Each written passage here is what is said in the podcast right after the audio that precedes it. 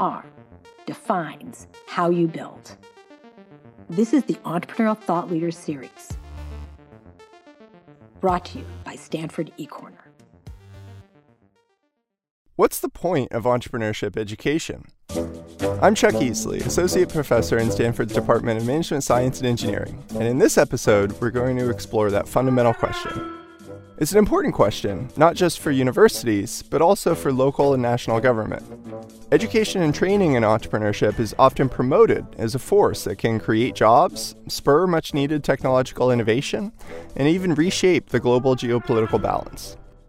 Yet, in a recent research paper I wrote with Yong Suk Lee at Stanford's Freeman Spogli Institute for International Studies, we found something that might seem counterintuitive. Looking at data from Stanford alumni, including those who participated in programs run by the Stanford Technology Ventures Program and the Center for Entrepreneurial Studies in Stanford's Graduate School of Business, we found that entrepreneurship education seemed to have zero impact on startup formation rates among alumni of those programs. We'll include a link to that paper in the show notes on eCorner. So, if entrepreneurship education doesn't necessarily create more startups, why do it? We did find some evidence that entrepreneurship education results in a higher quality pool of founders. Those who do start companies tend to get started sooner after graduating, have a lower rate of failure, connect more with fellow alumni, and create larger firms with more revenue. And in any case, at STVP, we believe that entrepreneurship and innovation is about much more than founding a company. We believe that an entrepreneurial mindset can inspire individuals to do innovative work in large companies, governments, nonprofits, academia, and even activism in the arts. But I was curious how others in the field of entrepreneurship education would react to our findings. Were they aiming to create more startups? Or did they have a different North Star? and what educational approaches did they find to be most effective, whatever their goals might be. I started out by connecting with Jon Fjeld at Duke, my own undergraduate alma mater. John is a philosopher turned entrepreneur turned educator who runs Duke's Innovation and Entrepreneurship Initiative, which exposes hundreds of Duke undergraduate and graduate students to training in entrepreneurship and innovation every year. I figured he would have a particularly thoughtful take on this vital question. so in, in terms of the study, um, you know, what we found, at, least in the Stanford alumni data set, was that entrepreneurship education on the whole didn't seem to increase raw startup creation rates, but did help founders get started more quickly and perhaps most importantly, help them to gauge their ability or fit with entrepreneurship. Do these findings surprise you? And either way, how would you articulate the goals of entrepreneurship education from your perspective? Number one, to your first question, the goal, the results do not surprise me. Uh, in fact, I would say that should be by design, because the goal of a uh, I don't think the goal of an entrepreneurship education uh, process or program is to make people start companies. It is to equip them to be good at it if they choose to start a company, and that involves critically evaluating both the opportunity they're looking at, the need they're serving, their own capabilities, what's required to be successful. So, in a sense, it raises the threshold for entry because it makes students more aware of what's involved and more more critical. Even if uh, you decide uh, to embark on an academic career or you're going to go work for a large corporation, the skill set, the orientation to action, the critical uh, abilities that we teach, we think are relevant uh, everywhere. And that is also by design. So we don't emphasize you have to go start a company as the goal, but we say the practice of thinking through starting a company, creating the innovation, evaluating it, which the best educational context for which is a startup, is a skill that you can then apply anywhere. When I ran the experiential entrepreneurship education program, we called brilliantly called the program for entrepreneurs, which was a two-year sequence culminating in a startup if successful. In the we had a kickoff event in the summer before students came, and I said, "This is the lowest cost opportunity to fail that you will ever have, and that's a golden opportunity." the idea of, of embarking on a venture and then seeing why it didn't work out is a very, very useful learning. So we didn't measure success by how many startups did we create. We measured success by how many well-equipped students graduated and went on to more successful careers and in some cases uh, eventually started companies. Jon's perspective at Duke seems to parallel our own approach at the Stanford Technology Ventures program, presenting entrepreneurship education as a useful path to starting a venture, but a path to many other careers as well. After speaking with Jon, I connected with Hadiyah Mujhid. Like Jon, I found her to be particularly insightful when it comes to talking about how we train future entrepreneurs and innovators. I'm Hadiyah Mujhid. I'm the CEO and founder of HBCUvc, where we're focused on increasing racial diversity and equity in venture capital. I was interested in speaking to Hadiyah both because HBCUvc's programs are particularly focused on students of historically black colleges and universities, and because she's immersed in the venture capital side of the startup ecosystem. How did those contextual differences, I wondered, impact how her program thinks about training future innovators? Can you talk a bit about the approach to, to training and supporting entrepreneurs uh, in, in, in your network and you know, what, what mechanisms you've seen that, that seem to be most effective in, in the context of you know, HBCU universities that, that you work in? Yeah, um, one of the things that we extremely anchor on is what we call uh, culturally affirming curriculum, right? You know, out of necessity, um, a lot of black and brown uh, people are are entrepreneurs, uh, but we don't necessarily call it that, and we haven't labeled it that, right? And it took me a long time to understand that I came from a family of entrepreneurs.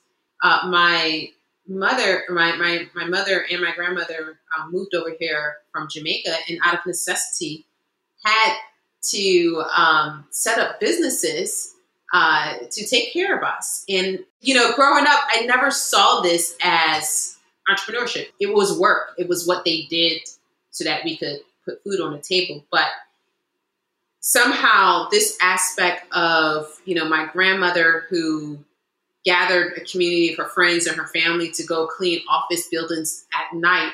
She had employees, you know, but I viewed that as work. And there was this element of entrepreneurship that seemed glamorized. It's important to one instill um, belief and confidence that this thing that we're glamorizing is already um, in our community, but we may have different names, we may have different terms, and, and it may look different. And so when we talk about culturally affirming curriculum, we focus on um, some of the skill sets that may be already existing in our community, um, and we're able to co- connect those dots. Our research found some evidence that the social networking aspects of entrepreneurship programs may play a significant role, in addition to formal training and programming. So I asked Hadiyah to talk about how network effects might play a role in HBCUvc's programs. We anchor a lot on the social network um, impacts. Um, it's one of the reasons why we're cohort based when you're able to anchor and root yourself in some type of community, there's like this weird connective glue or fiber. I think the social network or the network based component of entrepreneurship is not only key for learning from each other, but also um, uh, there, there's a mode of encouragement that happens, a, a mode of confidence uh, that happens, uh, which I think is extremely uh, important because I've seen people who have started the path of entrepreneurship on their own by themselves and they only do it once and then they shut down and then that's it. And they were like, oh, I tried that. It didn't work out. Hadiyah's emphasis on cohort based approaches certainly syncs up with what we saw in our research. In the context of STVP, participation in our 12 person immersive Mayfield Fellows program was associated with the most significant entrepreneurial outcomes. Many entrepreneurship education programs are now asking themselves how they can do a better job of empowering black entrepreneurs and other entrepreneurs from underrepresented groups. So I ended by asking Hadiyah if she had any advice for how we can do a better job of embracing potential entrepreneurs from the Black community. I think it starts with um, this concept of unlearning um, and going through and unpacking how you're teaching entrepreneurship and making sure that it is culturally relevant. Um, and a prime example of this is um, how certain VCs may have a bias against co-founder relationships, co-founders who are dating or co-founders who are married. And when they see that, they see that as a red flag and, and step away. And with good intention of, hey, if something goes bad here in the romantic relationship, then the company goes down with it and my money is at risk. But then if you add this other lens, there was a, I forget which study it it was, but close to 50% of all women entrepreneurs actually are in a relationship with their co-founder. That's a huge percentage, right? And if you take this concept of I'm not funding, you know, partners who are in a romantic relationship, you're changing the funding landscape for, for women entrepreneurs, and that's detrimental. And so, if I'm looking to create a diverse ecosystem, an inclusive ecosystem, how do I keep checking for those blinders um, across different identities that I do not have? I think that there's a, a continuous work of unpacking curriculum to make sure that it's inclusive. Hadiyah brings up a great point. As we're asking whether entrepreneurship education is effective, there's an added layer. We need to be asking who it's effective for, and also who's being left out of the conversation, and sometimes the classroom itself. The Stanford, Duke, and HBCUvc programs we've been talking about work mostly with current university students who haven't necessarily started to chart their career paths. But what about a program where individuals self select towards actively pursuing a career in startup ventures? With that question in mind, I spoke with Elizabeth Brake, the COO of Venture for America, Venture for America currently operates in 13 cities, connecting recent college graduates with startup jobs and entrepreneurship training and preparing them to lead organizations and create jobs in the communities where they work. I was curious to learn how their emphasis on a post collegiate population impacts their programming, particularly given that startup creation does seem to be one of their core goals. We are a two year fellowship program for aspiring entrepreneurs who are recent college graduates. We're looking for people who have the skills and the interest and the ability to operate in a startup environment, which we recognize is unpredictable, often ambiguous. Um, you know, very often very unstructured. And we provide them that training and connect them to jobs with startups in cities across the US. What we're doing is having them have an apprenticeship like experience in these startups where they're working for founders who are already doing the work and being in a startup and seeing what it's really like while we are on the side giving them programming to think like an entrepreneur to you know test out ideas to build teams to see how it works. And then ultimately for our alumni we also have an accelerator and a seed fund. And so we're helping you learn to think like an entrepreneur to have the experience of training with an entrepreneur. And then when you're ready to do it yourself we have resources to help you do that. So one of the central findings in our paper is that, at least in the context of these Stanford entrepreneurship education programs, they didn't necessarily increase the startup formation rate, although they did seem to help founders to raise capital and to scale their ventures uh, more quickly, to get started sooner after graduating. So we suspect that there's some filtering process going on here where as students study entrepreneurship, some decide that entrepreneurship just isn't right for them and self-select a different path. Um, so one implication is that educators might think about adjusting how they teach entrepreneurship depending on the context and the goals. Can you talk a little bit more about how you articulate the goals for Venture for America and how that affects the programming? We were founded on the intuition that academic training is important and helpful, but it is alone not sufficient, that real life experience is necessary. If you want to become a doctor, it's not easy, but it, there are people who can tell you how to do it. There is a path. you study for the MCATs, this is how you apply to school. You know, those things are, are discoverable, even if they're not simple or easy.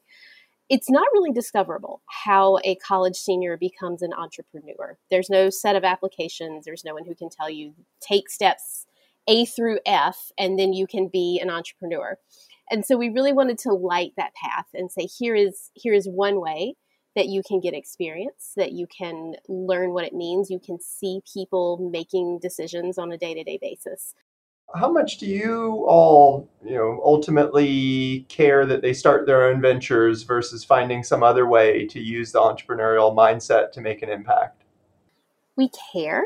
I, our mission is to mobilize entrepreneurs, and so we we do want people to become entrepreneurs, but we also recognize that number one, there are some people who would rather be startup leaders in someone else's startup, and that also our fellows are still quite young, and that you know even though we have really increased the rate of startup activity compared to their peers, they're still people in their early to late 20s with relatively few resources, even with the resources we can provide. And I think that we will see a longer tail impact as they become older, as they have more resources, as they have more experience.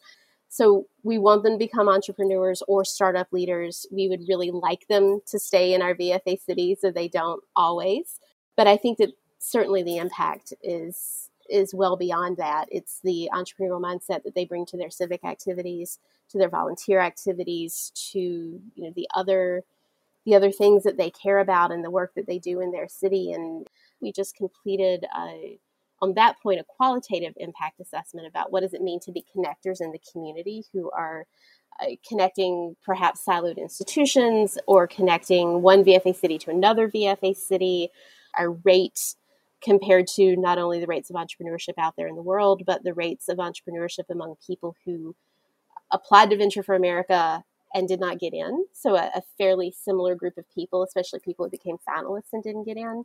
We're seeing that VFA fellows are having entrepreneurial activity. They're starting businesses, they're doing side projects, they're identifying professionally as a founder of a business at a rate that's five times higher than that near peer comparison group.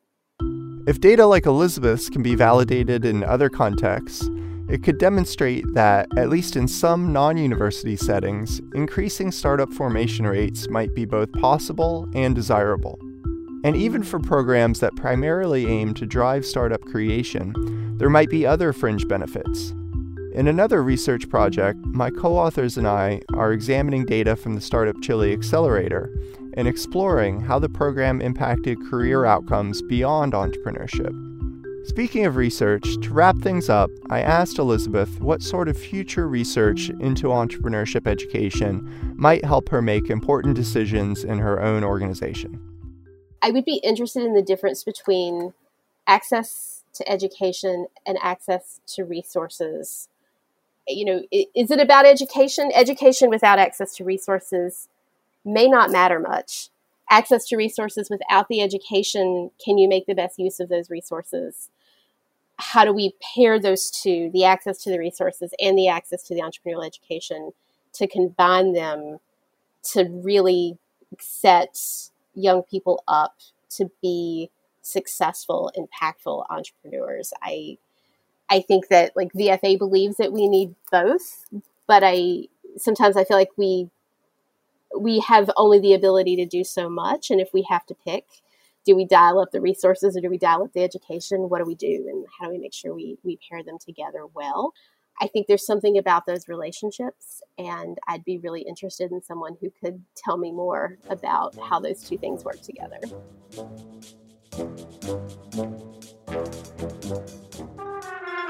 Broadly speaking, formal entrepreneurship education in American universities really began to take off in the late 1990s. In the last few decades, the field has grown immensely, but it's still a young discipline, and there are many opportunities for researchers to equip educators with data about how and why entrepreneurship education works. This kind of research could turn out to be useful not just in the US, but around the world. In many emerging economies, Tech accelerators, incubators, and science parks are tools designed to kickstart entrepreneurship and innovation, and often include training and networking components. the better the data we have on how context affects the goals and outcomes of entrepreneurship education and training, the more communities will be able to adjust their approach to fit their own needs and objectives. That's it for this episode. In case you'd like to dig into the paper that inspired this conversation, we'll include the link in the show notes on eCorner. We'd love to hear your thoughts about this research as well. To keep the conversation going, just send a note to stanford ecorner at stanford.edu and include the word research in your subject line. Stay tuned for future ETL research episodes. We'll be creating more of these conversations as new STVP research comes out. And thanks for listening.